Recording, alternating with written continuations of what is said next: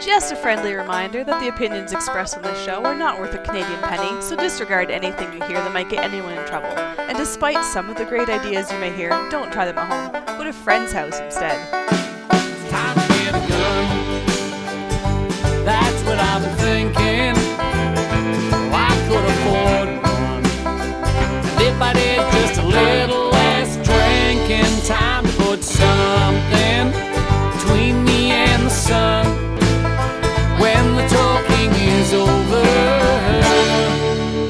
Time to get a gun. Hello and welcome to Slamfire Radio. This is episode 323 for September 27th, 2019. I am one of your hosts, Adriel. I am the other one, or one of the other ones, Trevor. And I'm the one of the other ones, Kelly. Yeah, thank you, Kelly. Thank you for you screwed it up first. I just did it the same way as you. You just could have been classy, right? You just could have Hey. But you went down with me. I crashed. You crashed. Thanks for. That's what we do. Stay with you. Right. Thanks for having me. I appreciate it. I prefer when Kelly's not classy. She goes down into the trenches with us. Right. Me too. Yeah. She could have thrown me under the bus there, but she made it sound like it was rehearsed. Even it's pretty good. I appreciate it, Kel. Oh, you're welcome. Hi, Brian. Brian's with us too. Adriel farting around again. Yeah. Brian Rance. Yeah. Brian Rance. Winnipeg. Shut up, like on the thing. On the left. There he is. Hi, Brian. Hi, Brian. Adriel farting around again. Mm-hmm. Can you smell it? Mm-hmm. Yeah. If you smelled it, you dealt it. What we did in Guns this week is brought to you by the Calgary Shooting Center. No. Canada's premier firearms retailer. I like what the Rock says better. They've got Beretta Day online sale going on right now. Is that? Oh, do they? Oh no, that's last week, isn't it? I mean, it would be cool if we had a sponsored shooter who would know and be able to keep us up to date. That would be cool. Yeah. Sorry, that page is forwarding, which that's internet speak for it. It's no longer on sale anymore. It's done. Yeah, they don't have that anymore. No. Listen. I took care of the amount of likes. I took care of the show host rotation. I searched for an orphanage again to see if we had, could beat one. We're up. But the lowest, saddest orphanage I can find still has 3,000 likes. Oh, my God. You need to go overseas. You need to go, to Chechnya or someplace like that. Do they even have orphanages? They're called work camps. No, there's no way. There's no way we're going to get beat by a work camp. There's just no way. Oh, my God, I'm horrible. Oh, so, listen, this week at the Calgary Shooting Center... You can get the Beretta 1301 collection. They've got new shotguns added, and these things are done up for 3-gun. I mean, if you're still the type of guy that shoots 3-gun without a box-fed magazine, then this is the gun for you. Comp Pro 21-inch 12-gauge. It's only $1,900. It's so it's not a scary black gun. They also come in 24-inch if you really like to reach out and touch someone with the barrel. It's got a magazine extension on there. It's already ported for the the loading gate and stuff. It's got adjustable comb, adjustable length of pull, Beretta quality, and they have other ones as well. So they're still pumping the Berettas hard at the Calgary Shooting Center. So are we. Berettas are cool, especially those 1301s. I like those. Yeah, they're nice. Yeah. All right, well, why don't we move on to what we did in guns? Trevor, do you want to take us away? Yeah, let's do that. And I would like to talk to y'all about the Watchtower. No, I'm holding here in my hands. Well, it's a... Kelly, it's... No, do they talk about Jesus? They probably do. They talk about the Jehovah guy. Anyway, listen, stop leading me down rabbit trails, Kelly. Look at it, Kelly. It's a pamphlet. I'm here to talk to you about everything but ARs 2019. So, I finally got out and shot a very physical match. The day before, actually, started off, I went to Filthy's range. I call it his range because he is the president there after all. So that's in Sunbury. So Filthy, Mike, Ben, my godson Marcel, we went out to practice for the EBR match. And check this out. I'm a delicate little flower. Look at that. See that scar on my arm? You know what did that?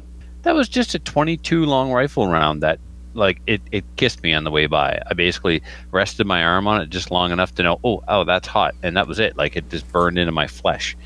Do you need somebody to come and kiss it? I do, because very. Look at it. I mean, it's like, you know, that's going to leave a permanent mark. It is. I'm calling it the Pospolita because it was Mike's gun that did that to me. So nice. I refer to that scar as the Pospolita. Yeah. So anyway, and then the next day we all rolled into the Springfield match to take their medals and their women. And I don't know if Gallen started that or if I started that, but anyway, now it's Gallen and I's thing. We're going to take your medals and your women when we roll into town. So the match, I've divided this up. I don't want to spend a lot of time on it, but I do want to give it attention because it's something that, you know, I've always been critical of these types of matches, you know, and it's not that I believe IPSC is the end all and be all, but we know how I feel about physical activity. Let's face it, I'm not a fan. So. Especially matches where, you know, I've been critical of saying it's running for the sake of running. Is this a running match or is this a shooting match? I always want it to be about the shooting, but the other thing's secondary. And as soon as those things take more precedent or require more effort than the shooting, I get a little, yeah. You know what I mean? Yeah. Do you remember when we spent 40 minutes talking about 80 meters? Yeah. Now let's spend 55 minutes talking about 400 meters, Kelly. 740 meters in total, if you will. Hey, Trevor, come on over to the dark side of running. No way. Did you bring your pedometer? Did you have a step meter out there? Did you have a Fitbit? I don't have any of that garbage. Like, no. I'm bad enough I have a cell phone I can't put down. Anyway, so here are the facts. I got this review of the match, if you will, broken down into the facts, the good, the bad. Oh, Jesus. And the ugly. That's right. So, this was the most physical match I've ever done. It was trooper style, which meant we had to carry all of our gear. So, I had a backpack. So, everything I needed for the day had to be in the backpack. My food. Luckily, I didn't have to carry water. They had water available at all the ranges. That's nice. And my ammunition, my magazines, whatever I was supposed to need for the day, I had to carry in a backpack. And we were supposed to keep that backpack on our backs at all times. You'd take your backpack off to load your magazines, and then you'd go to patch targets and forgot to put your backpack back on. That was an honest mistake that was happening often. So people weren't always keeping their backpacks on like they were supposed to. Filthy was like, there's water on the range. There's a barbecue. All I need on my person for the whole day is ammo, and I'm wearing 5.11s. I'm good. So he went out without a backpack. In the end, I don't know if he had to put one on or not because he mentioned in our Facebook chat that he caught some hell for not wearing his backpack when he was supposed to. So anyway, I don't know if he did. In the end, he did switch to a backpack. I got a blue cart that had it. Yeah, I usually put all my stuff in it for an IPSC match rather than dragging around a range bag. You know, my eyes, my ears, my patch gun, all that stuff is in there. Even an extra 100 rounds of ammo. I carry my ammo bag. And this blue cart also has a bench seat on it, so I'm always good wherever I go. I can sit my butt down. I wasn't allowed to use that. We use those in 3-gun too. Gun carts. And 3-gun, I use a folding bench and my redneck stroller, like I'll be using tomorrow. So, So anyway, he was pretty serious about that. The match was not freestyle. So that's just a fact. It was not that kind of match. You were not free to shoot where you wanted to shoot from. You were not free to reload on the move. You were not free to shoot as many rounds as you want. Most of the stages were Virginia count. So for the uninitiated, Virginia count means fixed number of rounds. So you're only allowed to shoot these many rounds. That's it. Maximum 5 rounds of this, maximum 5 rounds of that, or 10 rounds pistol, 10 rounds rifle. So if you're given, let's say, 5 rounds rifle max and 5 rifle targets, you know, you got to decide, are you going to take a mic or are you going to take a procedural or possibly take both, a mic or a failure to engage? So let's can't use like a bayonet or like a folding knife. No. Like you run out of rounds, just get in there and jab away. So you got 5 steel targets and you use 5 rounds to shoot the first 3. Now you're going to get a failure to engage the last 2 and mics on the last 2. So it put the emphasis on accuracy, right? Mm-hmm. Yep. So 2 of the stages had target arrays for rifle that were unlimited. And I'm glad because one of them I needed a makeup shot. So that was okay. And then the other one, I went 5 for 5. So Anyway, also, fact, always unloaded starts. You started always with your pistol in your holster, as far as I recall, and it was unloaded. On the start signal, you drew the gun, and you loaded it. Now, this is fine for me. I love that start because I'm good at it, and I do a lot of unloaded starts in IPSC matches, so my hands move simultaneously to the gun, the mag, load it, and go.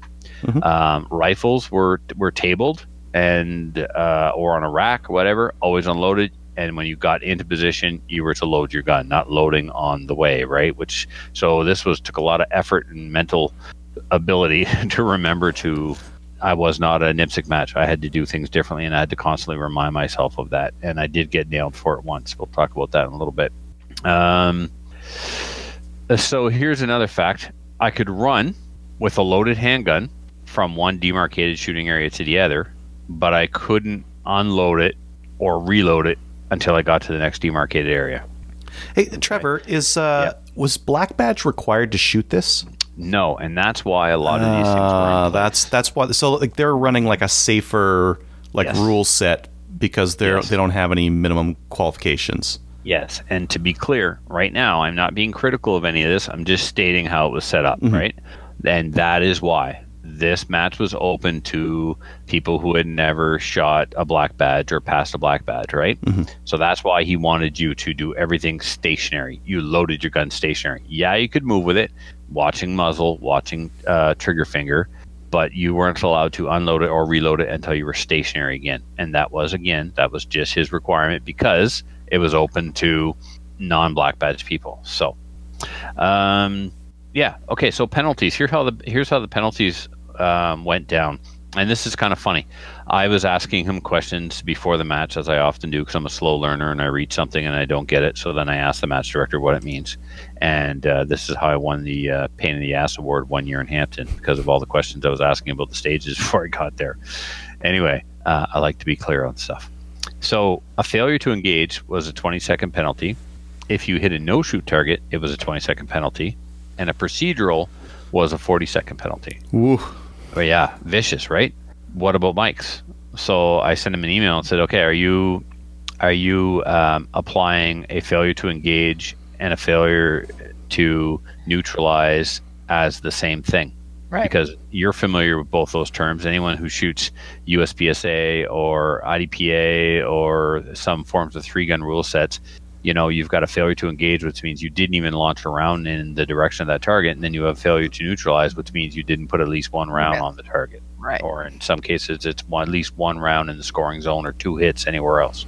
So two Charlies would be neutralized. One Alpha would be neutralized. So he didn't have a failure to neutralize in there. So the match briefing first thing in the morning started almost immediately with, and thanks to Trevor Furlot, it was like, oh man, like I'm not even done my first cup of coffee. I'm under the bus. He's like, no, I got to thank you for pointing that out. You know, we need to include a failure to neutralize. I was like, still, man, just God, I don't want these people to know I'm here or who I am or don't bring my name out. Anyway, don't worry.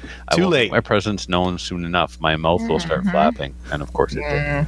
Did they have, so you mentioned a couple things there. Yeah, one of them, everyone. Well, in New Brunswick anyways, right? No, there's, trust me, there's a lot more people that don't know who I am than know who I am. Well, I mean, they're probably like related to you or something. But did they have... Shooting challenges were good. Okay. The pistol targets were a bit close for an IPSC guy, but the rifle targets and distance were varied. Also, the match was very well attended. They had lots of ROs and lots of staff. The match director was very prepared. I showed you this match booklet, right? Like this match booklet, Filthy, of course, printed it and made it all fancy and stuff and put the coil on there because that's what he does. But the match booklet's very professional, very well laid out, and was sent out to everybody well in advance. Squatting was sent out to everybody well in advance. So the admin side of things, for this being his first kind of match at this, maybe his first match ever, I don't know, but certainly his first match of this nature. Well, it is his first match. He's just he's watching the live feed, so he says it is his first match. Oh, terrific! He's watching that. Well, yeah. I ain't holding nothing back, Joel. You created this. Now deal with the outcome. No, just kidding. Yeah, so there's lots of communication prior to the match. The squatting went out. He took squad requests and stuff like so. And I know what that part of the business is like. So hats off to him. It's horrible. It is. Yeah, it is. So we had a good match briefing, you know, before we started to clarify a few things. Not everybody got the message, but that's just the nature of what was going on here. There was a lot of people there that were completely new to this style, and so not everybody understood or applied things the way I think the match director intended. It is what it is.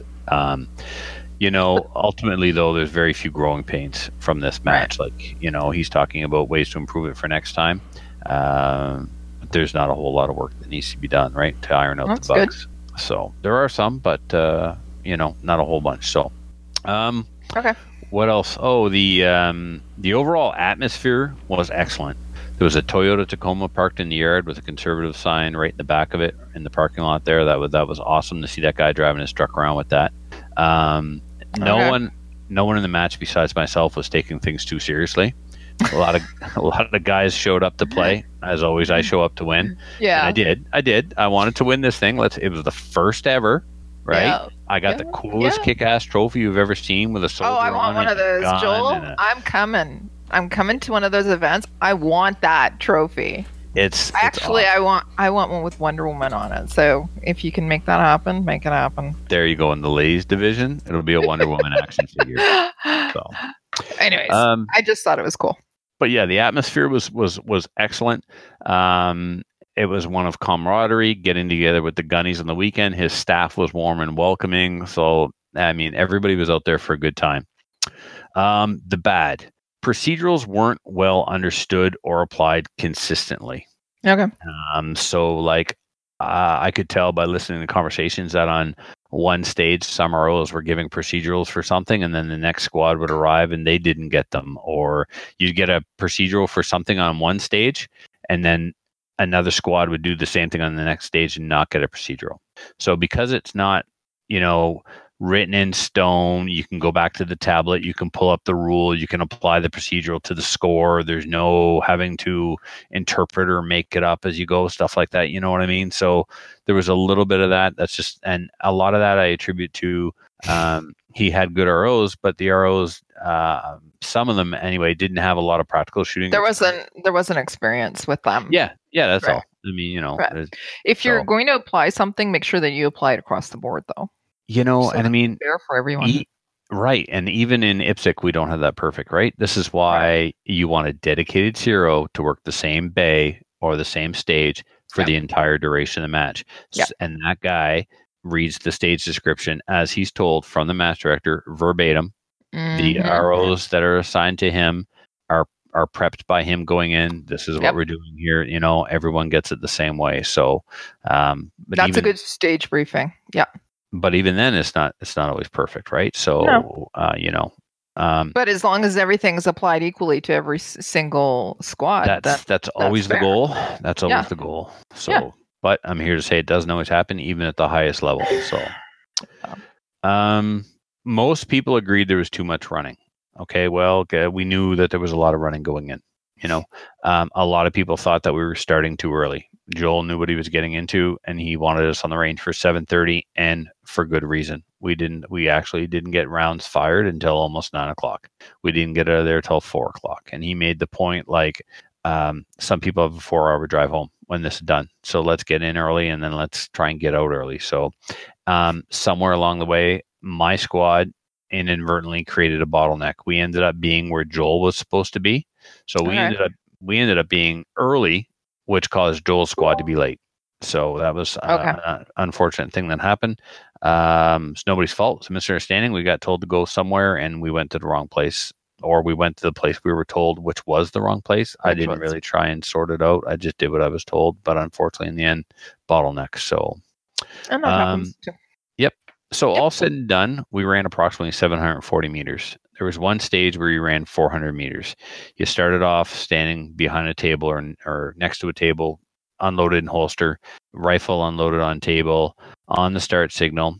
You grabbed the rifle, you loaded it, and there was 3 plates 100 meters downrange. 2 large plates, and in the middle, a smaller red plate. The idea was you shot the 2 large plates, cleared the rifle, put it on the table. Trevor. Yes. We're going to have to stop. Our video is stopped. Okay. yeah, you were talking about the penalties there, and I was trying to jump in, and I'm like, man, they're just like not responding to me whatsoever. Why are they ignoring me like this? Is it me? Trevor just doesn't want to hear from me, I guess. Well, any idea? Okay, we were talking about procedurals not being applied consistently. No, yeah. I wanted to just jump in and ask about, what was considered a procedural? Did they stack? That kind of thing. Did they what now? Did they stack on, like, how many procedurals could you get in a stage? Yeah. You could get a lot. Yeah. Take, for example, so let's Could you hit your video button there? And we're live again, by the way. Everybody can see us. Hi, guys. I thought I did hit my video button. Okay. I'm hitting the camera. All I see is you and that beard. You love that beard. I like your beard. Maybe I got to shut off Discord. Hold on. Yeah. Yeah, I'm still on the Discord thing. Here we go. Now? Yes? No? What's going on? I'm going to close this. Try this again. So, Adriel, how you doing, eh? Fantastic. Prepping up for this ladies shoot tomorrow. It's going to be so good. All right. Yeah, that's tomorrow. Mm-hmm. I wish you guys luck with that. It's you guys awesome. Are doing... Yeah, thank you for being so amazing with that. We had a pile of people register. You have a great team. By the way, I tagged you in a post. Did you see that? I did. Yep. Okay. Couldn't get to it. May not be able to. Oh, no. We have a lot of people, it sounds like, that are interested in going. Yeah. The weather's going to be crappy, but... Yeah, what's this with the snow, man? Zero. So, like, snow and man, not snowman. Snowman. Yeah. No, it's... if the weather was better, I'd imagine we'd get that full, 60 people or so. He's back. Yeah. But no video. No. I don't know why no video. My camera thingy is on. There's the video. Yes. Welcome. Oh, there it Hi goes. Again, Kelly. Got the wrong. No. We got the other video. Yeah, well, I'm trying to switch back here. There we go. No, it does not want to take my... Whatever. Just use the crappy one and we'll just continue on. There. How about now? No? No. I can pretend to see you. That's it. And that's just use your crappy video camera and we'll just go. All right. I'm going to... There we go. It's beautiful. Okay. Yeah. So, yeah, just... Oh, there you are. Cutting that off. Hi. All right, Adriel. Yes, procedural. So let's talk about the first stage that we did. This was the stage with the 400, okay? The 400 meters where they're running. Mm-hmm. So your pistol's unloaded in the holster. You grab your rifle off the table, you load it, and then you've got 3 targets downrange, 2 large black plates, 1 small stop plate in the middle. It's painted red. You shoot the 2 large plates, clear the rifle, table it, move to the first demarcated area, which is in front of a paper target, load, shoot. Now, if you don't stay inside the demarcated area while shooting the target, you'll get a procedural. Okay. You run to the next demarcated area. You shoot from inside it. So let's say I had a toe out every time, Adriel. I could pick up a procedural every time. So that'd be 40 seconds per procedural, right? Then the other way you could have got a procedural on that stage, which I did, was when I got to the end. So there's 5 targets spanning 100 meters distance. So you run up, you shoot a target, you run up, you shoot a target, you run up, you shoot a target. When I got to the last demarcated area, first stage of the day, still in Nipsic brain mode, you had to unload the gun and holster it. So I unloaded it, dropping the mag to the ground instead of retaining it. You were supposed to retain it. So the mag went to the ground. I dropped the hammer, holstered, ran to reset the plates. That was the deal. You had to run about 25 meters from the last target to the plates, reset them, and then run 100 meters back. Did you get a procedural? I got a procedural and was told to pick up the mag. Right. So you were supposed to get a procedural and lose the magazine for the day. Oh, okay. But now the RO, his heart was in his right. It was in the right place. He honestly just didn't want me to forget that magazine. He didn't want me to lose my $75 magazine. So he's like, "Pick up your magazine." So I burned time on the clock to go back and pick it up, and ate a 40-second procedural. So you see what I mean? Like, that was a bit of an inconsistency. The mag was supposed to stay there. I wasn't supposed to be told to pick it up. Not a big deal. It is what it is. I understand why he did it. It happens.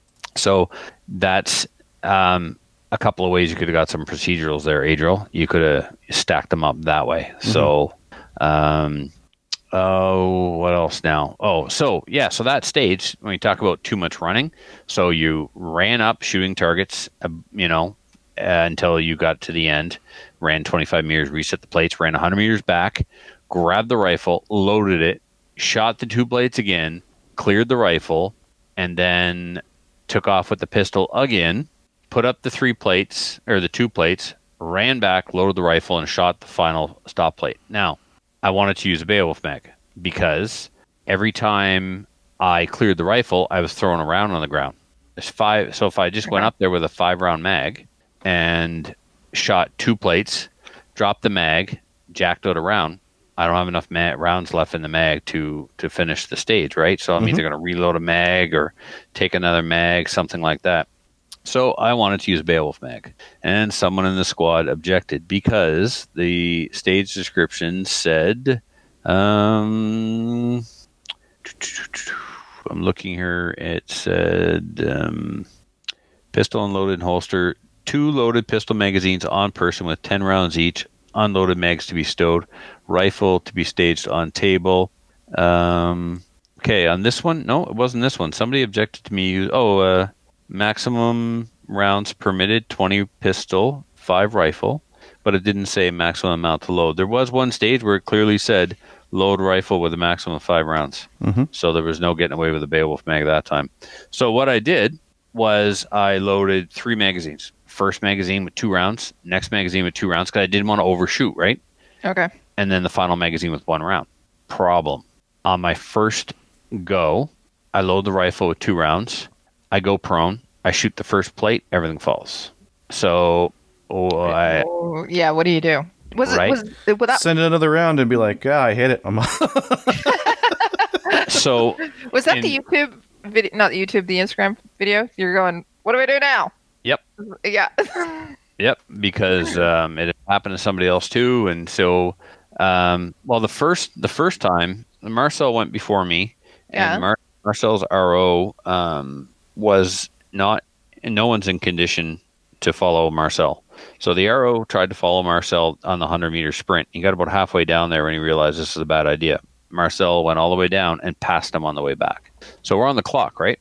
So Marcel gets back to the table and he has to wait for the RO. So, that's a ground for a reshoot. The steel falling is a ground for a reshoot, but there was no... The reshoots were range equipment malfunctions weren't explained. The arrows weren't aware, and let's face it, no one wants to reshoot because no one wants to run a 400-meter stage over again. So my RO just told me to go, and then on the last array, I would make up the shot. So that's what we did, and then I ended up having a mic. So I had a procedural and a mic on that stage, and then later on, I had another. Where is it here? I took 2 mics on the same stage, steel pistol targets, and the stop plate. So I told Marcel, too, on this stage, these steel targets look close, but do not take them for granted. Make sure you follow through. Make sure you finish your shot. So I didn't finish my shot, and I started to run. At the same time, I pulled the trigger, and I missed the plate, not following my own advice. And then the stop plate was a balloon, and I swear it was there when I pulled the trigger, but the wind must have shifted the balloon, and I missed the balloon. So even though I blew the balloon the size of a basketball, I aimed dead center to . So, and then I had 2 procedurals, one procedure for dropping a mag and the other procedure for failing to secure the grappling hook. So there was a stage with a grappling hook. When I got there, we started with the grappling hook on the ladder. Beep, grab the hook, throw the hook. Filthy told me his squad started ready to pit. They had the hook in their hand and were ready to pitch this thing. So inconsistent start positions. Now, the book said you will receive a procedural of 40 seconds for failure to secure the hook. Now, I did the math and watched a few guys, and it made more sense to leave the... I threw the hook because I didn't want to get a procedural for not throwing the hook because... Yeah. The stage procedure said throw the hook.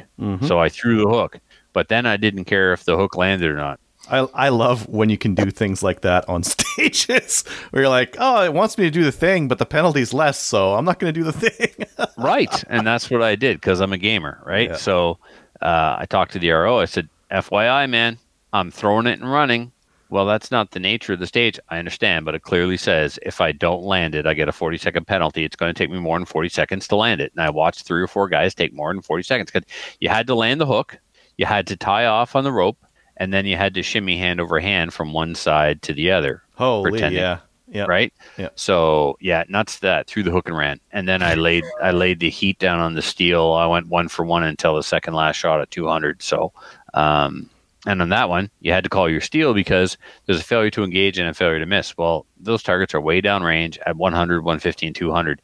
You know, if you don't tell them which one you're aiming at, then how do they know you've engaged it? So that's what we did. Everybody thought it was fair. We did, you know, 100 right, 100 left, 150, 200 right, 200 left. So anyway, yeah. So that's it about the bad. The ugly, in my opinion, was there were no reshoots for range equipment malfunction. So the my steel fell when it shouldn't have. That's a range equipment malfunction. But again, oh man, like, what, you really want to reshoot that stage? I mean, if you haven't run yet, it's your first round and they fall, no problem. You know, let's reshoot it. Mm-hmm. But in the case where Marcel ran back 100 meters and now he's got to wait for the arrow, basically he trapped the arrow, right? The arrow is now downrange of him, which is, you know, a no-no. But he, you know, he wouldn't want to rerun that. So, yeah, there's kind of no backup plan for if that happened, but it is what it is. So, Trevor, is this the only kind of match that happens in your area like this? This is the only time. Yes. Yes is the short answer. Like, this is his first match. It's the first time a match that he did like this. There may be others, but that I'm not aware of, but most of our matches are still put on by the IPSC crew. So, you know, there's variations on 3-gun and 2-gun, stuff like that. Like, the 2-gun I leave at 5 a.m. for tomorrow will be closer to IPSC than this was, but still not completely like freestyle. I think everything is static, and that's because, again, he's allowing non-black badgers. But I think, like, there's 5 stages if you're not black badge, and 6 stages if you are black badge. It's a fundraiser. He wants maximum participation, so he's not requiring a black badge. So again, he's making the match safe for non-black badge trained people. So, and I had an RO drop a timer, picking up my magazine that I dropped, which I didn't get a procedural for. They decided on that stage they weren't going to give procedurals. So this is the stage where I jump up off the cot, I grab the rifle off the rack, I go prone, I load, I shoot 5 steel. I shot them so fast when I came out of the building, the boys were joking about having to get me piss tested when the match was done. I must be on drugs, which was hilarious. Is your name Usain? No, but I sure did bolt downrange. And so he bent over to pick up the mag, and in doing so, dropped the timer, and the timer shut off. So when I got back, I had a time of 110. So I'm like, well, you got to give me 110 because the only shot that matters is the last shot. But I didn't realize the timer had stopped. It didn't pick up any more shots after the 110. So, but I mean, it didn't take me 110 to shoot those 5 plates. It didn't take me a minute and 10 seconds. There was no way. So the timer was picking up shots. I don't understand how it could have or when exactly it happened. Like, I was downrange shooting pistol targets, and the timer only registered 110. So Marcel videotaped me, and he started the video literally almost at the very second that the timer went beep. He didn't actually get me up off the cot.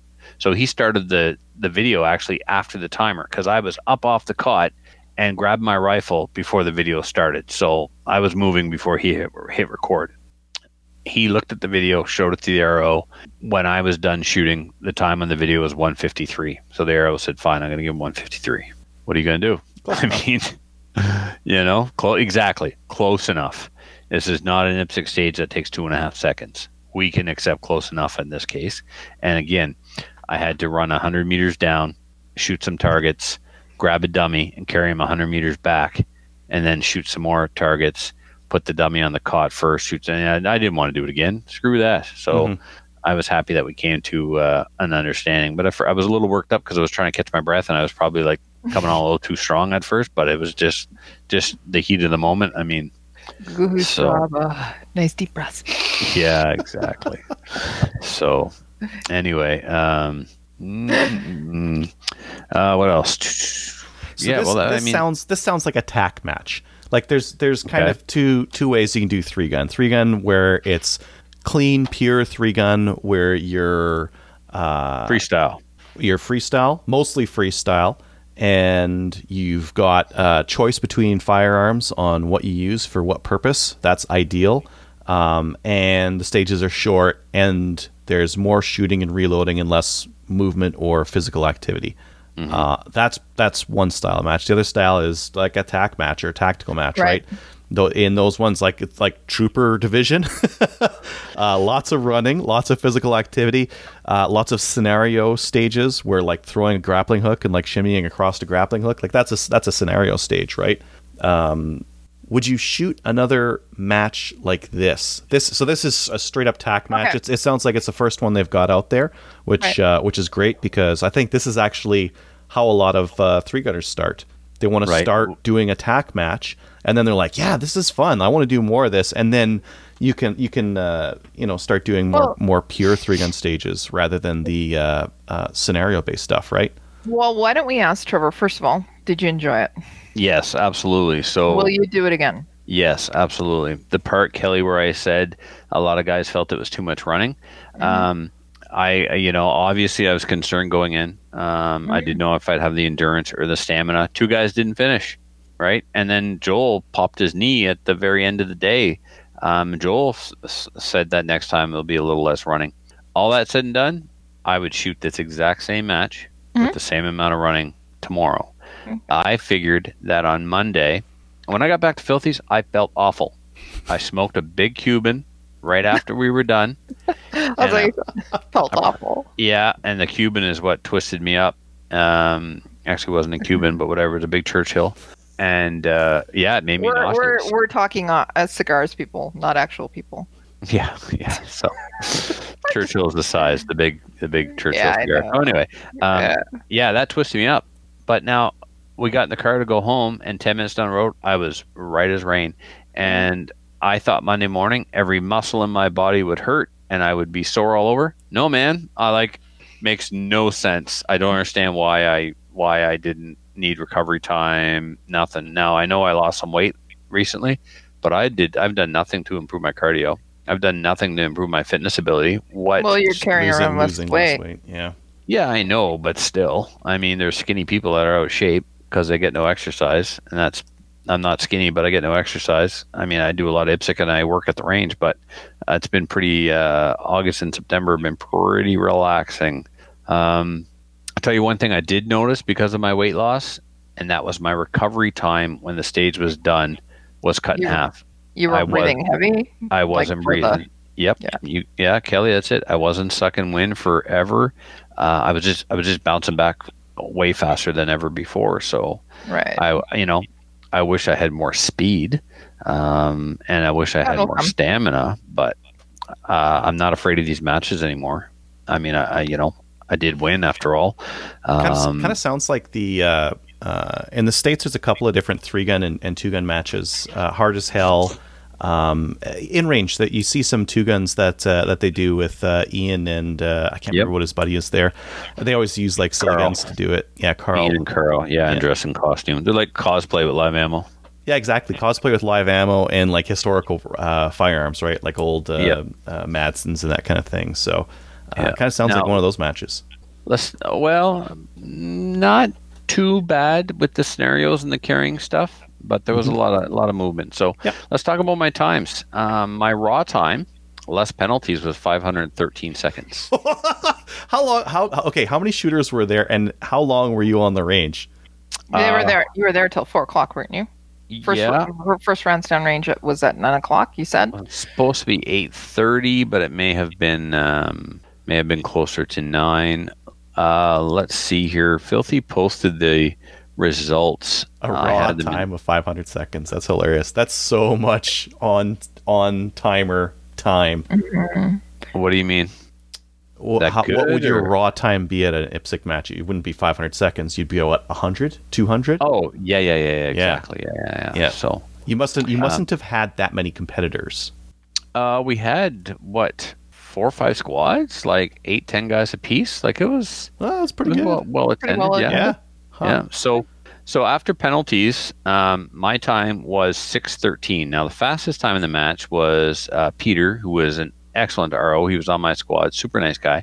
His time was 5:96. Now he was in heavy division, shooting 308 bolt gun. Gallen beat me. Gallen beat my ass, man. Gallen shot an M305 and his M&P40, and his raw time was 6:14. Oh, cool. My no, these aren't raw times. Sorry, these are times plus penalties. Now I don't think Peter took any penalties at all. Mm. I know Gallen took about a minute's worth of penalties, and I took what did I say? I took 120 seconds in penalties. So I finished with 6:33, less penalties for stuff like dropping a magazine, and throwing a grappling hook. So. I mean, the throwing a grappling hook mathed out. So I took that penalty. Yeah, I took that penalty, but it was still better than playing with the grappling hook. So anyway, 5:13. Yeah, you're right. It was a heck of a long day, Adriel. But worth it. Filthy says 24 guys. 24 guys. Yeah, okay. That makes sense. Oh, no. That's why you got so much shooting in, because you had 24 guys doing that. Right. Yeah. I watch raw times because I'm trying to. See what an ideal raw time is for three gun at our range with our bays and that kind of thing, and how much time can we fit in on the clock versus what makes for a really long day. And 500 sounds incredible. Yeah, with the amount of movement you guys had, I can't believe you weren't sore the next day. I don't know, dude. I 740 kilometers moving almost always as fast as I could push myself. It was like what? 740 meters, Kelly. That makes more sense. Yeah, 740 meters. If I did the math right. So like coming back with the dummy, I'm like, you get to the point where you're like, you just want to stop and jog or walk. It's like, no, man, you're almost there. Just push. Yeah, I know your legs are hurt, but push anyway. So anyway, a lot of fun. All of our posse was there. Unfortunately, not all together. I've made a squad request with the match director for tomorrow, so I hope we're all going to be in the same squad. I mean, I got to shoot with Marcel, my godson, so that's always awesome. Mm-hmm. And he did really well. He finished second behind me in light division. Mm-hmm. So yeah, he's boy, in the WK. Yeah. Oh, let's talk about that, Adriel. I must have heard the match director say at least three times, but it's not an AR-15. You know, and Filthy got crap for having a Tavor. There was no less than four Tavors there. Why would he get crap for using a Tavor? Because people just expected it was going to be an SKS match or a bolt action match. Oh, I see. And you showed up with a space gun, and people are like, whoa. Right. But you know, well, what is this, like, technology? It's anything but an AR. Everything. Right? Everything. Yeah. Sorry, E. So I don't know why you'd be pissed about a Tavor and not pissed about an SLR. No. Oh, they were. Oh no, they were. Oh, they were. Every time. Well, it sucks to be them. Yeah. Every time I heard the match director say, "But it's not an AR," I'm pretty sure it was in reference to my slung SLR. So don't hate the player, hate the game, right? Yeah.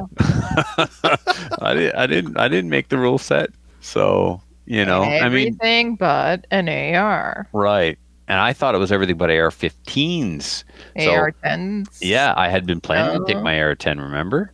Mm-hmm. And then Joel said, no AR-10 for you. Yeah, exactly. He did one of those wiggle wiggles. He did, yeah. AR, Armalite. Armalite 15, Armalite 10, stop it. So, yep. So anyway, overall, very happy with the match, with everything that Joel did. Happy with myself. Super stoked that I won the light division. And like I said, would do again. Sweet.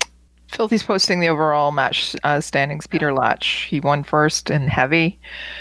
Jason Gallen was second in heavy, and Trevor Furlot was first in light. And Marcel was second in light. Yeah. Cool. Yeah. Yep. So other things I did this week, I went back to work at the shop. I've taken to photographing every gun that comes in with shoot-through rings to compile an album for the Wall of Shame. Wait, oh.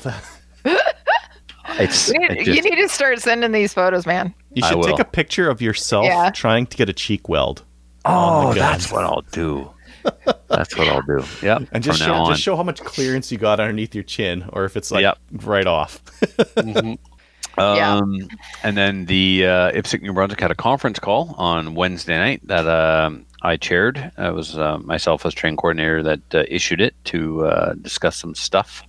And then last night, which is why we are here tonight, my co-hosts were kind enough to accommodate the request to reschedule, and the listeners are empathetic enough to not care. We rescheduled because I had a conference call with the CCFR last night to get an update from Rod on all things weird and wonderful. We talked about the TV show.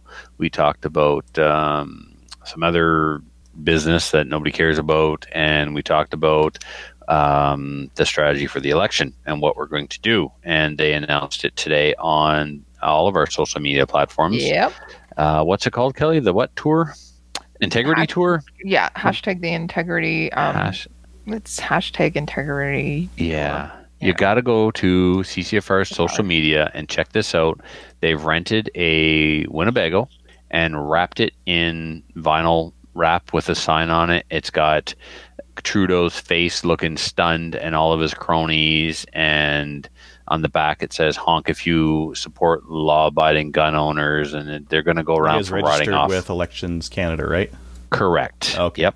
That had to be done first. No, yes, everything is on the up and up in culture. Sweet. So yeah, they will be going from riding office to riding office, from Toronto, Ottawa to Regina. It's going to be awesome. Yeah. So check that out. So it is called hashtag Integrity Tour. It's delivered, and so it's going to be wrapped. The Winnebago is wrapped in a bus or whatever, and it says liberal failures on the side of it on both sides, and then on the back it says honk if you support legal gun owners. I think that's awesome. Honk honk. Nice. Yeah. So. Honk. And then I spent the better part of the evening. I'm glad we went at an hour, our regular time, because I needed the time to get everything packed. And so basically tomorrow morning, I open my eyes, I get dressed, brush my teeth, get in the truck and leave. Meet Gallen and go to Hampton for a 2-gun match, which is, by the way, a fundraiser for Wounded Warrior. So the Christian Sonia, the MD, is a vet and a member of IPSC New Brunswick and the Hampton Club. And he's putting that on as a fundraiser for charity tomorrow. So that's cool. I'm looking forward to that. Yeah, it's going to be another epic gunny weekend. Last weekend, practiced with the boys on Saturday. Got this beautiful scarf from Pospolita. Sunday, went to the EBR match. Had a blast. Shot really well. Then, so tomorrow, take off for Hampton. Pick Gallen up along the way. We will go to Hampton to take their women and their medals. And then we leave for the Miramichi. I will probably, even though, you know what I did? Pro tip, kids. If you're going to share a hotel room with Gallen, get the money up front. Because chances are he's not actually going to stay in the hotel room, right? As soon as we get to town, he's going to start swiping right or left or Tindering or something. Or you know what? He's still pretty good for money, though. Oh, absolutely. Well, I'm just a businessman. I got to get paid up front. So if he doesn't come home, it doesn't matter. The bonus is you get the room to yourself. Right? Mm-hmm. I know. I'll just be hanging out, chatting with friends online, all by my lonesome. Gallen will be out doing whatever that Gallen does. Yeah, so, you don't want to know. I don't want to know. So never look in his bag. If he says go in my bag and get my keys, stay out of that bag. Don't go in that bag. You don't want to leave your DNA on that bag, because that DNA, that bag may end up in court someday, right? That's a piece of evidence. So you don't want to be anywhere near that. No, don't touch that. Don't touch that. So the reason why Gallen and I are going to go to the Miramichi for a night is because the next day is another ORPS match. So I got so many guns going in my truck tomorrow. I got my 3-gun AR, my SLR, my WK, my FX9. Oh, because in this match I can shoot a pistol or a PCC, so all rifles all the time. I shot enough pistol.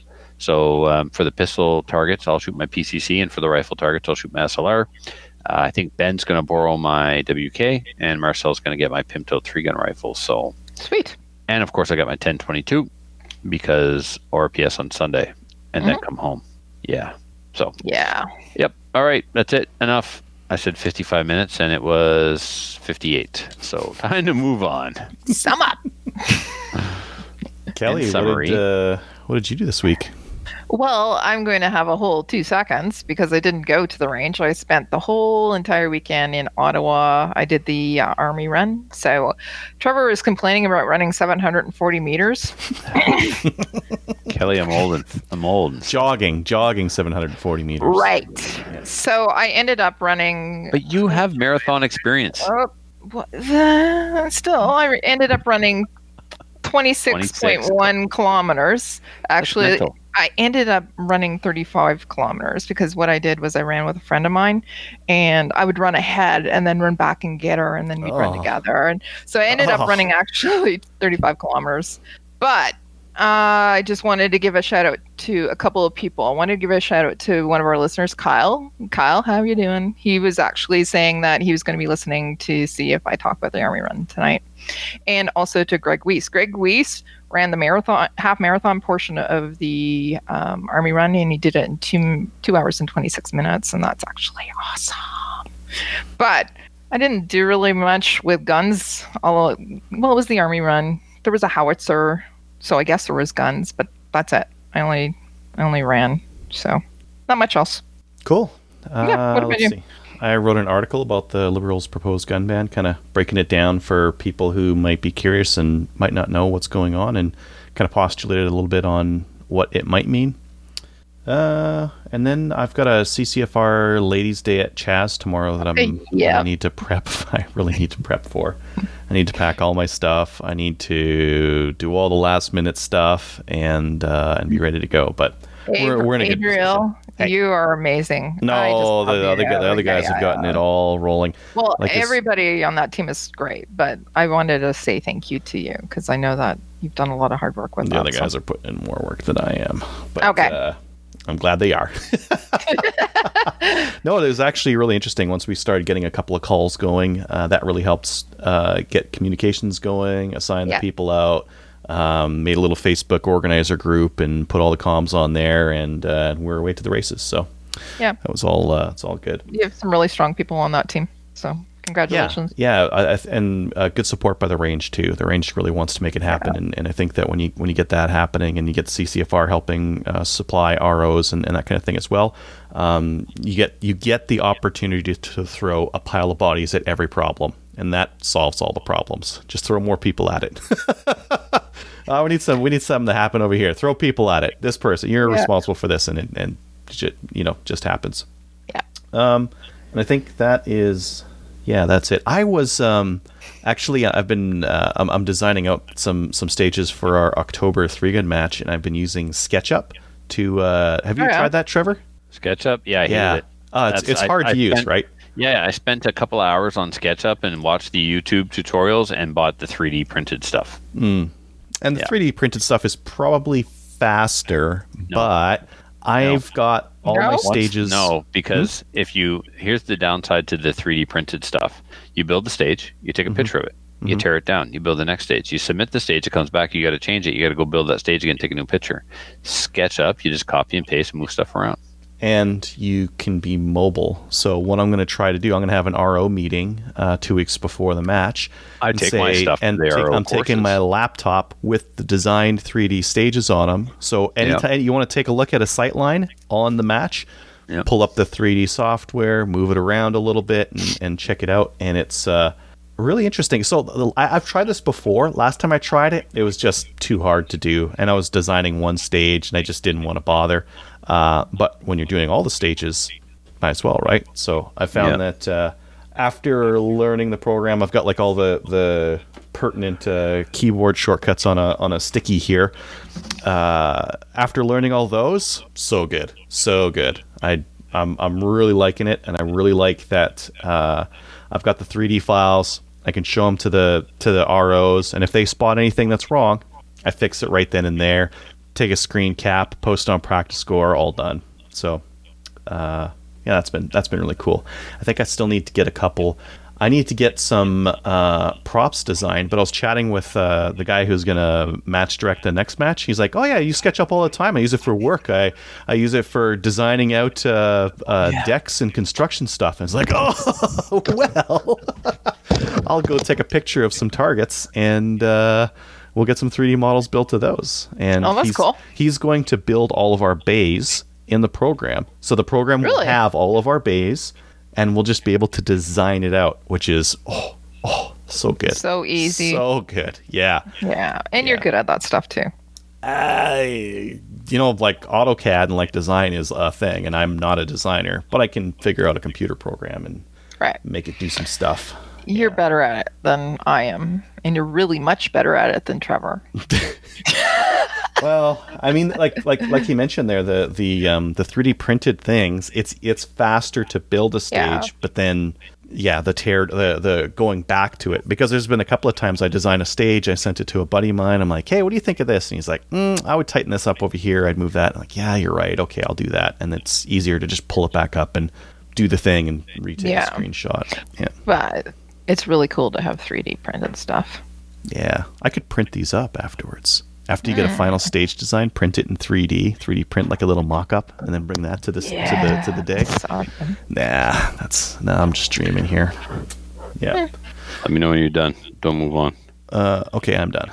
Okay, cool. Just going through the comments while you guys were talking. I hope you didn't say anything important. I wasn't listening. Yeah. And Joel is like, Trevor, you should show them your trophy. And he's absolutely right. I can't believe I forgot to bring it with me. Yeah, check this thing out. So you got like Sergeant Slaughter there, who is on a trophy base, and it's engraved EBR 2019 Light Division first place. And dude's holding on to a 223 round. Mm-hmm. Then like the classic one was a 30-06, and the heavy one was a 308, and the guns were kind of different. So here's a modern gun, and so. Very cool trophy. Maybe we can post the picture with the show description.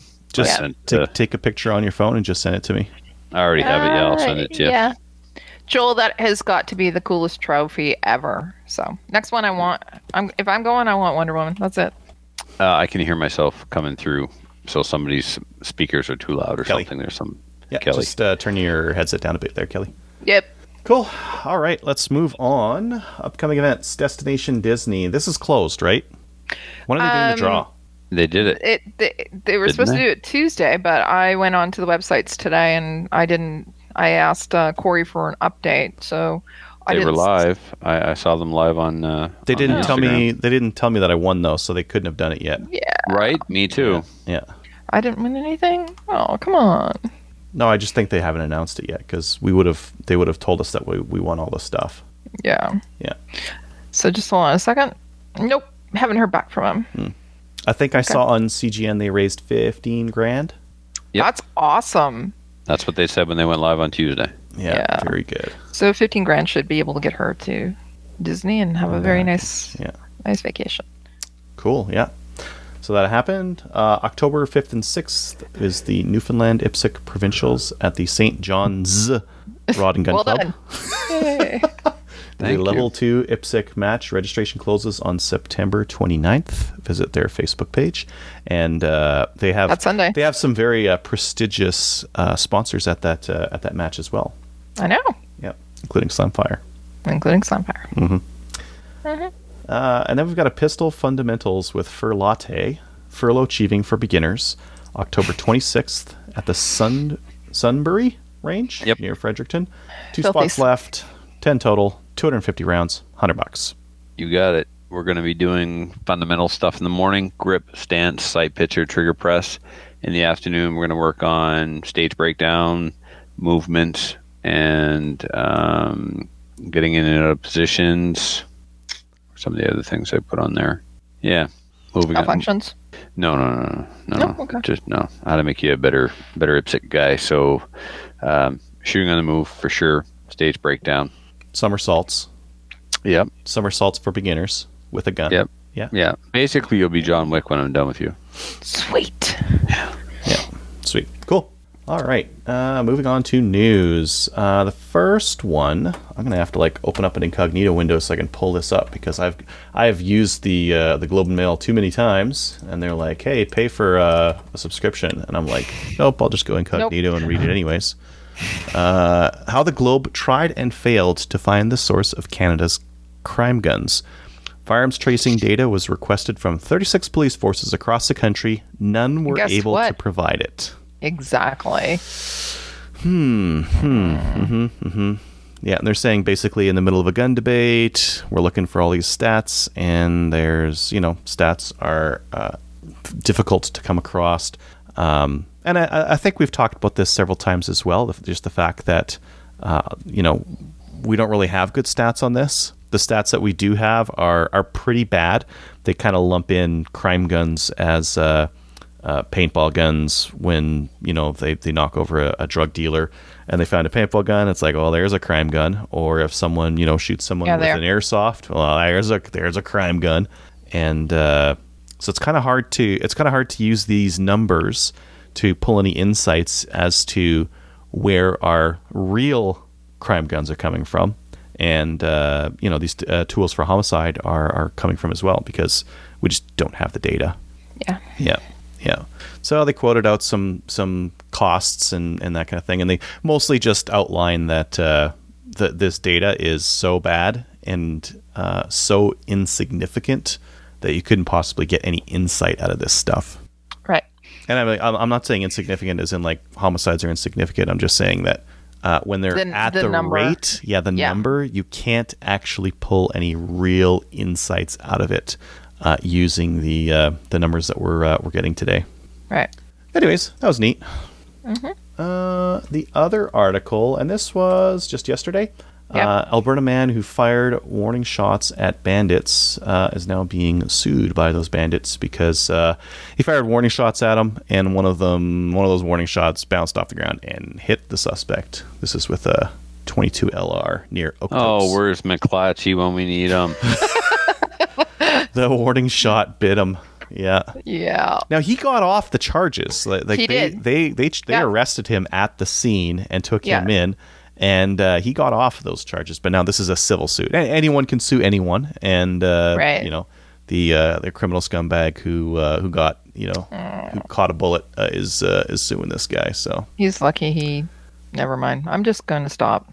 Well, the funny thing is, the Alberta Health was going to sue him for the cost to fix up the bad guy. Is it on this one? No, it's on the other article. Let me just pull the second one up here, because that came as a surprise to me. Yeah, Alberta. The Alberta government was also suing Maurice to recover the cost of Watson's health care. It's like, hey, you shot this guy. Pay us because we fixed him up. But sorry. Yeah, but our justice minister stopped it pretty quick. So. Yeah. Silliness. I mean, go onto someone's property and start stealing from them and catch a bullet. I think this is, what is it? Play stupid games, win stupid prizes. Yes. Including 22 LRs. Crime if you can't do the time. Yeah. Get shot in the butt. Yeah. Well, that's a big warning shot, right? Yeah, he's lucky. Consider yourself warned. Actually, he should be lucky. He'd consider himself lucky. Mm-hmm. Anyways, all right. Yeah, exactly. Next, I just wanted to show this because there aren't really a lot of products for the Benelli M4, but RX Arms is a Canadian business member of the CGN forum, and they're going to be selling these extended bolt releases for the Benelli M4. So if you have a Benelli M4, it's got a little bolt release, it's a tiny little button, and these are basically like a big paddle that you can now hit. So it's a lot faster to hit your bolt release, which is nice for 3-gun and other action shotgun shooting. Yeah. And it says it should also fit the Turk Nelly, which I think means the other Turkish shotguns that kind of look like the Benelli M4. Mine's on order. You have your Turkish Benelli M4. Yep. We're getting it from Trigger Wholesale at the shop I'm at, Denny's shop, DC Armory. Cool. Yeah, I thought it was already on order, but I think they didn't have them in stock, so now they have them in stock, so it's on order. And it looks awesome. It really does. Everything I've heard has been really good about those, so yeah, it should be cool. Yeah. The next one, we've seen these GSG 16s coming into the country. These were as close to an MP5, 22 version MP5 as you could get, but they weren't MP5s because they originally they saw the GSG 5s and they actually prohibited them. So this GSG 16 was different enough from an MP5 to get through. Well, now some people are, through the magic of 3D printing, making them look just like MP5s. So it's not a variant of an MP5, so they're finally getting into country. This fellow is on Reddit, and he is 3D printing this top rail cover here to kind of flatten out that front part and not have a rail all the way. Kind of give it that old school MP5 look. Yep. As well as the front grip there. That man, this thing looks good. Like the back stock isn't a quite match, but the rest of it's looking pretty close. Yep. Yeah. Looks good. Yeah. And they're selling some more. I'm gonna show everyone else this because I think this is just an incredible deal. But Tenda has cases of slugs of the Score low recoil slugs for $159 for 250 of them. So if you are a three gunner and you're like, man, I'm tired of paying $1 a slug at Cabela's every time I got to go to a match, just buy 250. This is actually what I run. I run this stuff. I do? Yeah. It's cheap. It's so cheap. Good price. That's way less than $1 a round. And that's important to me. So they got some of that. They've also got some Barnall 308 for $319 per 500, which is pretty good. Yeah. Yeah. And so... And then I don't think I'll pull that last one up there. Okay.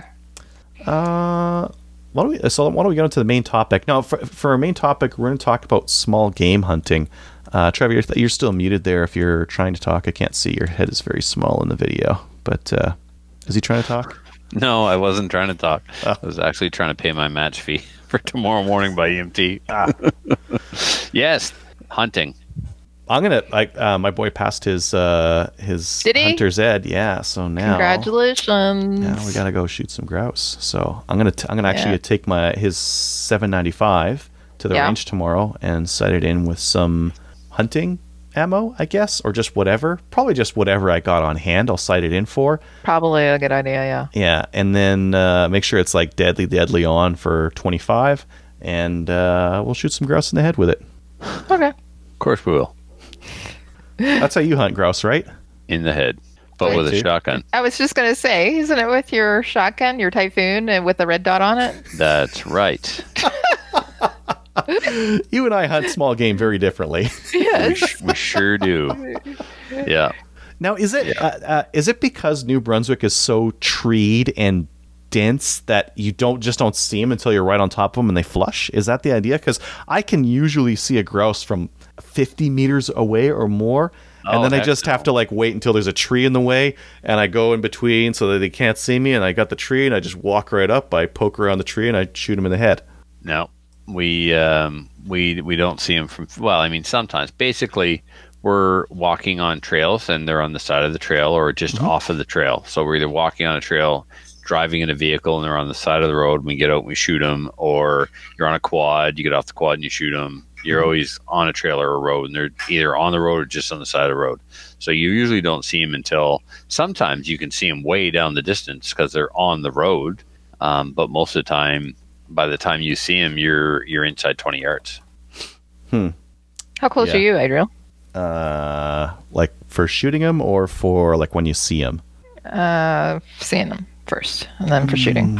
It depends. Sometimes they're doing real dumb stuff. They're like in a tree, like...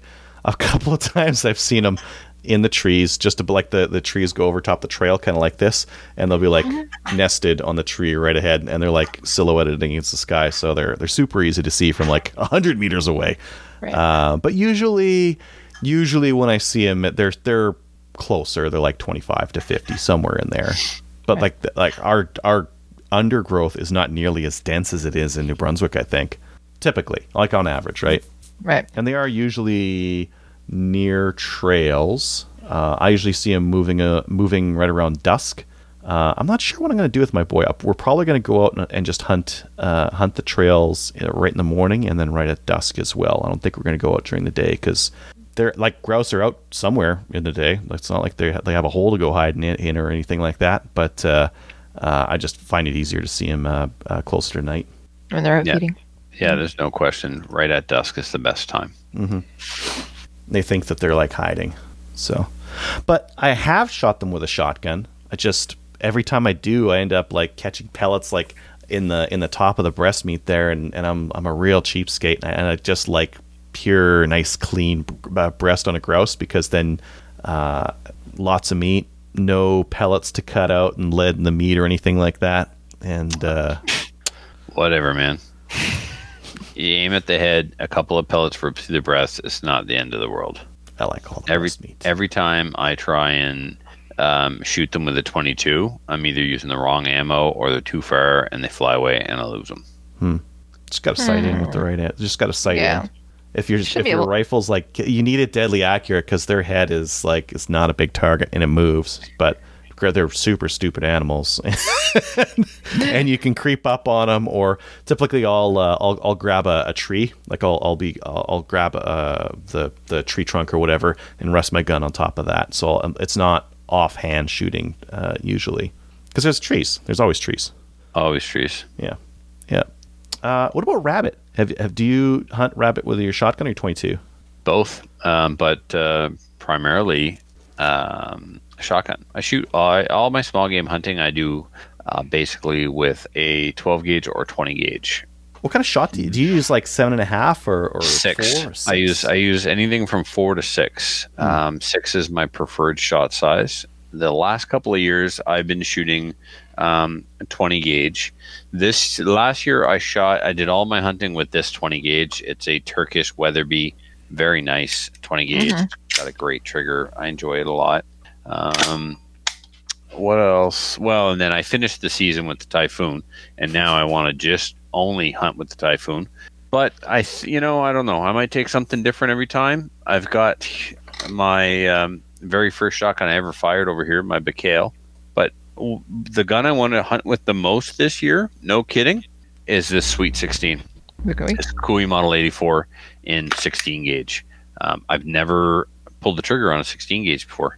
So I'm looking forward to shooting with this. It's got an amazing trigger on it.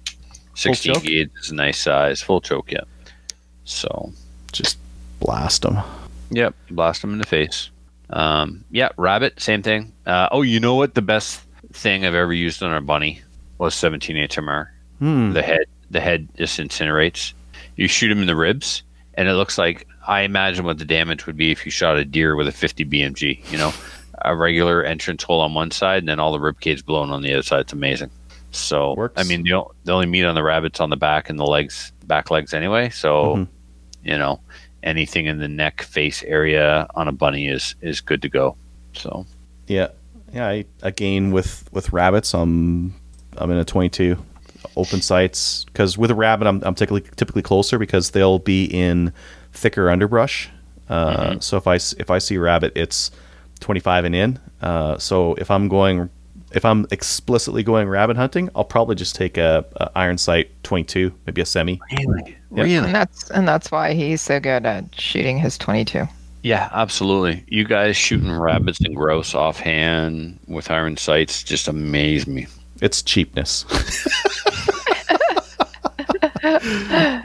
Yeah. Huh. Yeah. Yeah, usually I'd just walk. I walk everywhere to do it. I mean, like when I was younger, it would be more like quadding around and that kind of thing and just go shoot them. But just the style of hunting I do these days is all walking. And grouse are like, I shoot them on the way out to my spot. Actually, I could have got one. I think I mentioned that I could have got one a couple weeks ago just with my bow. And that's typically what I'll do. I've got 1 or 2 arrows for grouse and the rest for deer. And if I see a grouse on the way out, take my judo tip out and get myself a grouse. And if not, just it's just a convenience thing, really. Yeah.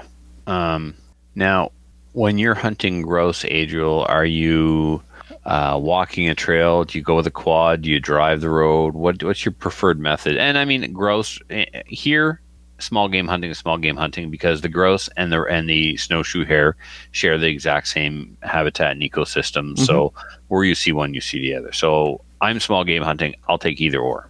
What do you do? Do you drive? Do you walk? Spot and stalk? Quad? What do you do? I would walk. I mean, if I was if I was taking someone out and they're like, I don't know, they didn't have any time to hunt and they really wanted to get a grouse, like the most efficient thing to do would be quad around. Quad around some trails until you see something and there you go, right? But if I want to enjoy it, like if I'm going to take my boy, I'm walking. I'm going to walk and I'm going to look and we're both going to be looking and it's mostly going to be armed hiking. But yeah, we will see it. Like if we go out, twice we'll see a grouse, so that's good enough, I think. It's not like deer hunting where it's like you could go out like 5-6 times and not see a deer, right? Yeah. So in my case, it really depends on the area. If I am hunting my family's homestead farm, I will drive through the field back to the back part of the property, and there are trails there, and you can't drive the truck through them, so you get out and you walk the trails, and it's not a whole lot of property, so you're walking less than an hour, and you're done that region, you're back in the truck and going somewhere else. If I'm hunting my old stomping ground when I lived in that region, there's a road I can drive, and then there's a spot I can park, and there's trails I can walk. When Muffin and I go, we leave the region. We head to an area known as Riley Brook. We actually go on a piece of property you have to pay to get on. It's a private forestry area where there's logging operations going on. There's deer in there, and there's lots of small game. And we tag out almost every time. We'll get 5 birds each, no problem. But we're putting miles on the truck. We grab coffee. We grab food. We just sit in the truck. And maybe we walk less than 5% of the time. We're almost always just driving the main road, driving a side road. Muffin's truck is a tool. He doesn't care if it gets scratched up. He takes that half-ton down trails that quads would go down. And, we cover a lot of ground, but we get a lot of birds. Yeah. See, I walk... rabbits. What do you do for those? Do you have a particular spot that you go to? Or the most success we ever had was on his father's property, just across from his house. Typically, though... a rabbit is an opportunistic thing. You're hunting birds and you see a bunny. Mm-hmm. And these last few years, rabbits have been in a decline. I've gone probably 3 seasons now and seen one in a hunter's hand, and then that's it. None at all. There are other years where when I was living in Beldoon, I would walk up the road and then drive out at dusk and still legal hunting light, but like it's time to get out of the woods. Because by the time you get out, it's going to be dark. Mm-hmm. And I'd get a couple of bunnies that way every time. Yeah. I've got a spot on my parents' farm where I know there's like a ton of rabbit and all. I can go there and guarantee a rabbit in an hour of hunting. Wow. Yeah. The last time it was December, no snow yet, but they turn color based on the amount of sunlight. Right. Not whether or not there's snow on the ground. The days get shorter. It triggers the hormone. They change their fur from brown to white. When this occurs, anything white on the forest floor is either a piece of white birch bark or a bunny. And it doesn't take long to figure out which is which. So it's almost like shooting fish in a barrel. We were out of the truck 32 seconds when we shot our first rabbit that day. And it was like, I need to put these rabbits down. We were tagged out, 3 of us. And shooting them with 17 HMRs. Just so much fun. Yeah. Yeah, that's if you can catch them at the time where they're white and the surrounding area is not, well, it sucks to be them. It sucks to be them. You're going to be getting a whole bunch. Nature screwed you today, my friend. Sorry, Peter.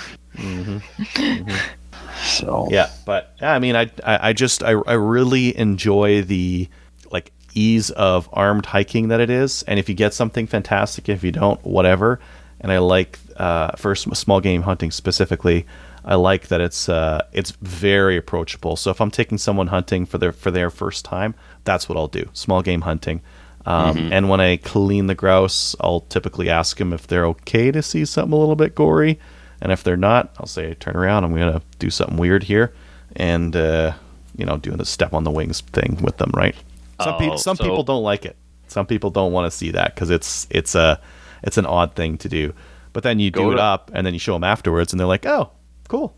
I guess go to McClatchy's YouTube channel, and there is an instructional video there by me on how to clean a grouse and a rabbit that goes back, holy God, almost 8 years. Ooh. Like it was when Matthew and I first met, we're first hanging out. Mm-hmm. So I showed how to clean the grouse by stepping on the wings, and then the rabbit is pretty good too. Did you do the squeeze on the rabbit? Did I do the what now? The squeeze. No, I didn't do the squeeze. There's a method where you grab them around the rib cage and squeeze it so the guts are all in the bottom there, put it against your thigh, and then push down on it, and everything comes out the rear end. What?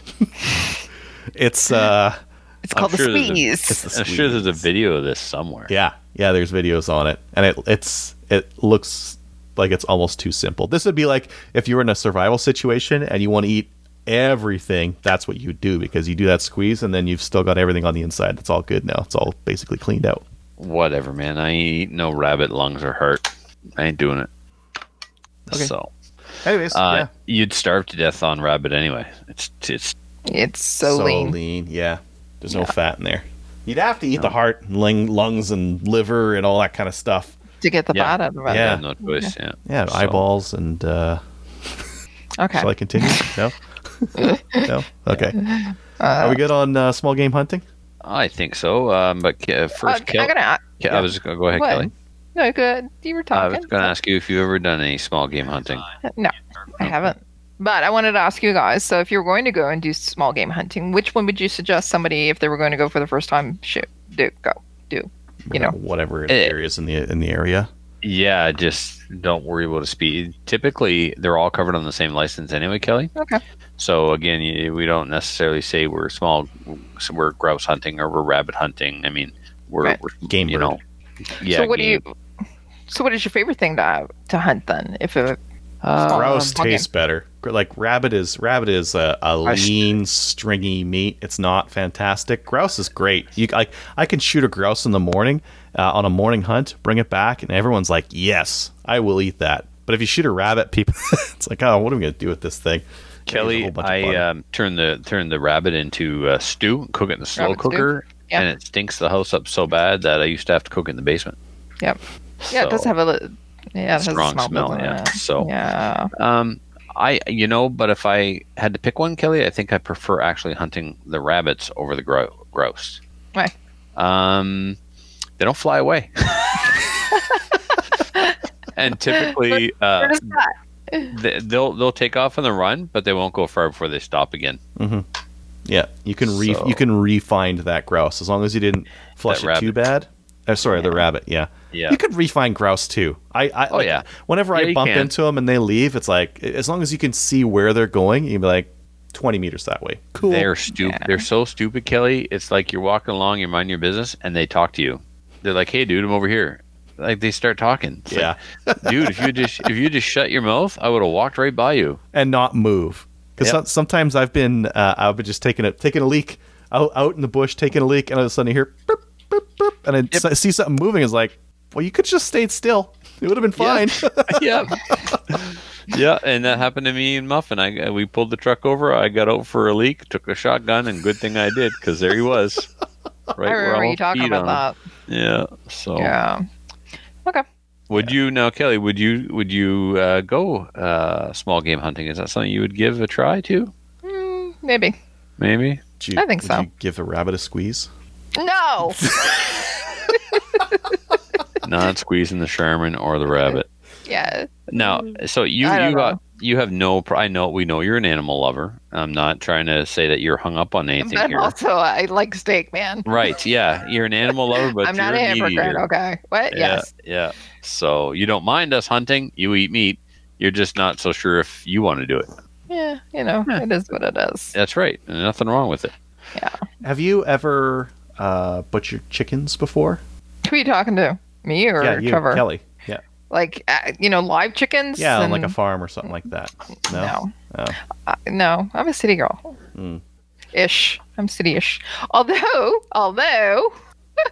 so I live in the city. I'm living in the suburbs. My neighbor that I share a fence with at the back has backyard chickens, right? Oh, yeah. Yeah, just got them. I hear them all the time. Anyways, last night there was something in with chickens. Oh, really? So, not good. Yeah. So, yeah, maybe if I'm hungry enough, I will go and get a chicken. Anyways, I'm just kidding. Okay. Huh? Did I show this off yet? No, I was hearing some clinking, but go ahead. This is my new Cooey 28 gauge. The last gauge I needed to complete the basic level of collection of the 84s. Okay, basic. So what are we going to now? What's the super duper edition? All right. So it turns out there's a ton of variants, right? Right. There's the Cooey 84. Then there's the Cooey 84 that actually has Winchester on it. Typically, the Winchester is the name that's only on the 840, but there's a transition period of guns that have Cooey and Winchester, but are still 84s. Right. Well, I discovered something else. What did you discover? All of my Cooeys have Cooey on the left-hand side of the receiver, and HW Cooey Machine and Arms Company, made in Coburg, Ontario, on the right side of the receiver. Right. All of them, except for my first Cooey, my 12-gauge 84. For reasons unbeknownst to me, Cooey is on the left side, and HW Cooey Machine Arms Company Limited, Coburg, Ontario, is on the left side. The engravings on the receiver are opposite to all my other Cooeys. Did this happen one year? Did this happen just on the 12 gauge? Right? Like the variant, they don't stop. So, you know what? I don't think this is worth collecting. You know what you have, Trevor? What, Kelly? What do I have? You have Cooey fever, don't you? Cooey fever. Like it. It's much like cat scratch fever, but Cooey fever. So Cooey fever, yeah. I need to clean this barrel to determine if this is pitting or if this is just a dirty barrel. Because if it's pitting, I'm a little disappointed with how much I paid for it. Now, I can't give the guy negative feedback because everything else was, the communication was good, the packaging was good, the time shipped was good. And the item is as described in all other contexts, shows use, shows wear. You know, it's an old gun, and it has been around, so there are dings on the outside of the barrel that I was aware of and stuff. Now, all that being said, if the description had said that there was pitting in the barrel, for the price I paid, I would have passed on it and waited for another one. He has at least two other ones that are in insane condition. Mm-hmm. He's got one that he claims is unfired and mint, and I'd really like to own it, especially considering that the 28 gauge is the rarest. So to have a 28 gauge that's unfired, I would like that very much. So anyway, now I have all the basic gauges. I have a 12, a 20, a 16, a 28, and a 410. I mean, they're guns, so like that's cool and all, but this is kind of like listening to someone talk about collecting, I don't know, like Warhammer, those little figurines or something like that. No, it's nothing like that. No, it's nothing like that. Don't be a douche. It's nothing like that. Oh, but it's fun. These are affordable Canadian firearms. They're part of our culture and our heritage. They don't make them anymore. They deserve to be recognized and respected for what they are. I know that they're not considered a high-end firearm. They never were, and that's fine. But, you know, they are Canadian-made and don't take up a lot of space or a lot of money. How's the weight difference between the 28 gauge and a 410 on the shotgun itself? Is it like pretty comparable? Because I love 410 single shots are super cool, and just in terms of how light and pointable they are, it feels like you've got all the weight in the back and there's like nothing up front. So just to move them around, it's super quick. How's the difference? Very noticeable between the 410 and the 28. Very noticeable. Mm-hmm.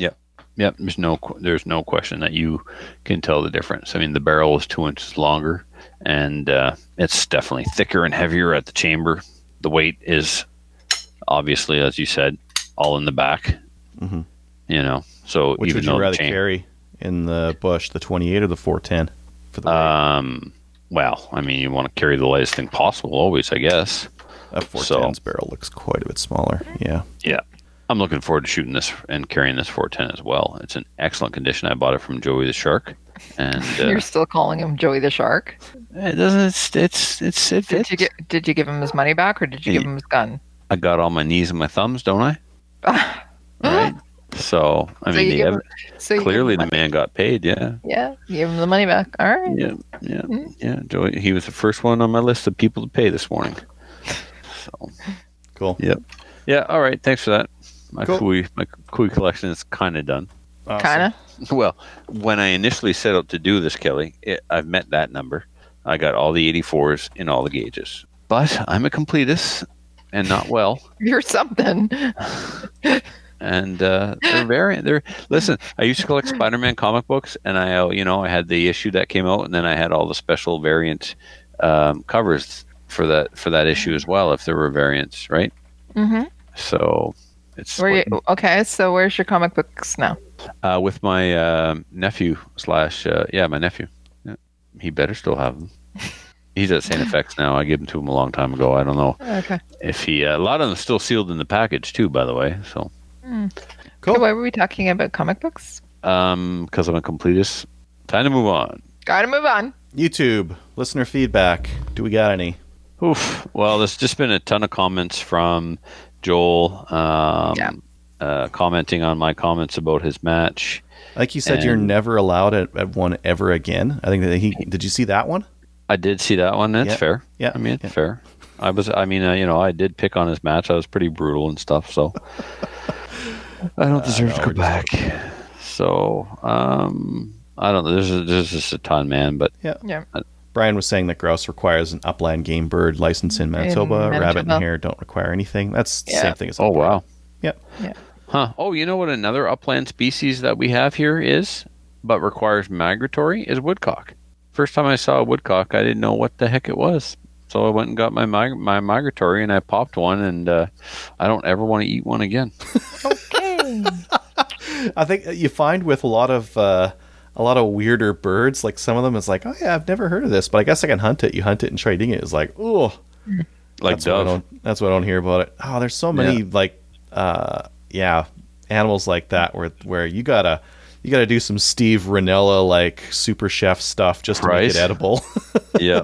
I don't know if you can even hunt it here, but it's here and people have eaten it. Yeah. Well, like even squirrel. Sometimes you shoot a squirrel, and most of them have fleas. Most of them have a ton of fleas on them. Yuck. And I got to deal with that. It's no fun. Okay. All right, let's move on to listener feedback. Listener feedback is sponsored by Armory DC Gunsmith. Armory DC Gunsmith is a full-service gunsmith who specializes in firearms refinishing. He offers hot bluing, parkerizing, and Cerakote finishes, as well as wood refinishing. Check out his online inventory of new and used guns, firearms, accessories, optics, and more at dcgunsmith.ca. And check him out on Instagram and Facebook as well. Mm-hmm. First one. Do you want to take this one, Kelly? Okay, this one's from Ronnie. It says, well, you might seem to some that this is a conspiracy theory. To those of us that spent time actually listening to our grandparents that fought for our freedom in World War II, it's not even close. Why would a government that has been threatened or physically provoked by a group of highly vetted citizens wish to take away their lawfully obtained property? Yeah, not been threatened. So they haven't. The government has been threatened. So why are they taking away the property? Yep. Actually, I can't see this. Sorry. Do you want to read it? And sell it to the ignorant that removing firearms from a non-criminal group of citizens would prevent criminals from obtaining and using firearms. There's no statistical reason to bear such treatment. This cannot be refuted. Stats Canada, RCMP data do not support such an action. It's idiocy to think that taking firearms from law-abiding citizens would translate into criminals not using firearms anymore. I'm ashamed to say the least. My grandfather and his buddies did not spend their youth, and in many cases their lives, to overturn such tyranny, to simply let it happen again. When the Liberals introduced the long gun registry, my grandfather warned me. And that is from Ronnie. Yeah. Oh, Ronnie's right. And, a nicer version of what I said before was, okay, my neighbor has too many kids, so I'm going to get a vasectomy. Mm-hmm. Doesn't work like that. My vasectomy will not stop his wife from getting pregnant. Well, it depends on who you sleep with her. Yeah. Your logic is falling down. Moving on. Cut to commercial. We don't have commercials. Go to the next email, quick. Trevor, you want to take this next one from Rod? All right. Rod says this article mentions $600 million to buy back 250,000 units. More accurate term would be compensate expropriation. And then there's a link to a CBC article. Bill Blair, who served as the government's point man on gun control, said there are about 250,000 of these of the weapons now legally owned. Well, I like how they mentions legally owned, with an average value of about $1,500 each. The buyback program is expected to cost between $400 and $600 million. He said. Yeah. We're expecting it to be more than that if that's going to be happening. And also, does really depends non-gun owners know that this is going to cost them that much and where the money's coming from? And there's that's just ARs. If they go after all detachable box-fed magazine, it's going to be in the billions. No, AR. There's 73,000 ARs. 73,000 ARs in country. Not 250,000. 250,000 is some other made-up number that they don't really understand how many of them there are. They could be talking about semi-automatic box. No, you couldn't even do semi-automatic box fed because there's way more than that. Yep.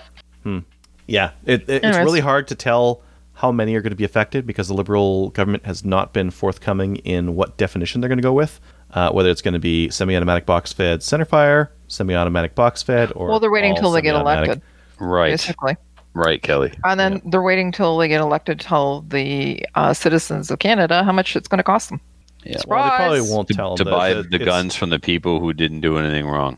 Exactly. It's more normal just to like a typical Liberal thing is just to spend the money and then figure it out later. That's right. What like the gun registry. It was like it's going to be revenue neutral. $2 billion later. Actually, it wasn't very revenue neutral. Whoops, and sorry. We got rid of it because guess what? It doesn't work. It's not working. Yeah, exactly. So yeah, I think right now the right thing to do is vote early, vote often, and encourage your friends and family to do the same. Vote early, vote often? How many dead people are you voting for? I work for Tammany. Vote for Tammany. All right. If you'd like to email the show, send an email to slamfireradio@gmail.com.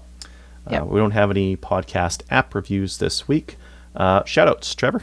Yeah, to Joel, of course, and his whole team for the awesome job they did with the Everything But AR match. To my squad, I met some cool guys in my squad that I had never shot with before, never met before. Peter was an outstanding RO. Jason, Alex, I don't remember everybody's name. Sean Newman, a bunch of cool guys. Had a lot of fun shooting with them. And, of course, to the Losers Club, whose company I enjoyed all weekend. Losers Club? Yeah, so there's a Facebook conversation between Marcel, Filthy, Ben, Justin, Pospolita. I heard that your little kiss on the arm there is from Pospolita. It is from Pospi, yeah. So anyway, I nicknamed our conversation the Losers Club because I was supposed to go see It Chapter 2 that day, which unfortunately I never got to see. Not because I chickened out. It just was a bad timing thing. I didn't. It's still playing in Bathurst. I might go next week. Anyway, so I nicknamed our conversation the Losers Club.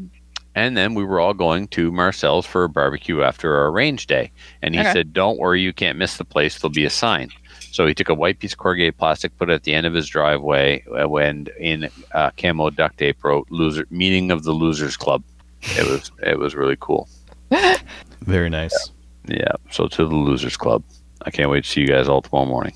Kelly, any? I just want to say thank you to our listeners, viewers, everybody that was on tonight. Just because you know what, we're Slamfire Radio. And we moved it one day, and then we were going to do it earlier, and then later, and then we were going to do it earlier again, and then we were doing it later, and things didn't work out. Our video thing failed. Video and all that. So I just wanted to say thank you to those of you who hung in there and continue to watch with us or watch us because you guys deserve medals. Really, you do. One more. It's moose season in New Brunswick. And shout out to Muffin and his crew. They just bagged their moose. They did. Yeah. So it's down to the 11th hour. So, I mean, they didn't. They got it, today, I think, at some point there. So anyway. They're not out there right now in the dark. You mean moose hunting? They're getting it registered. Right. So lots of work. Now the work begins. Yeah, exactly. Now, Alain Fingers, they shot their moose at 7:05 in the morning on the first day.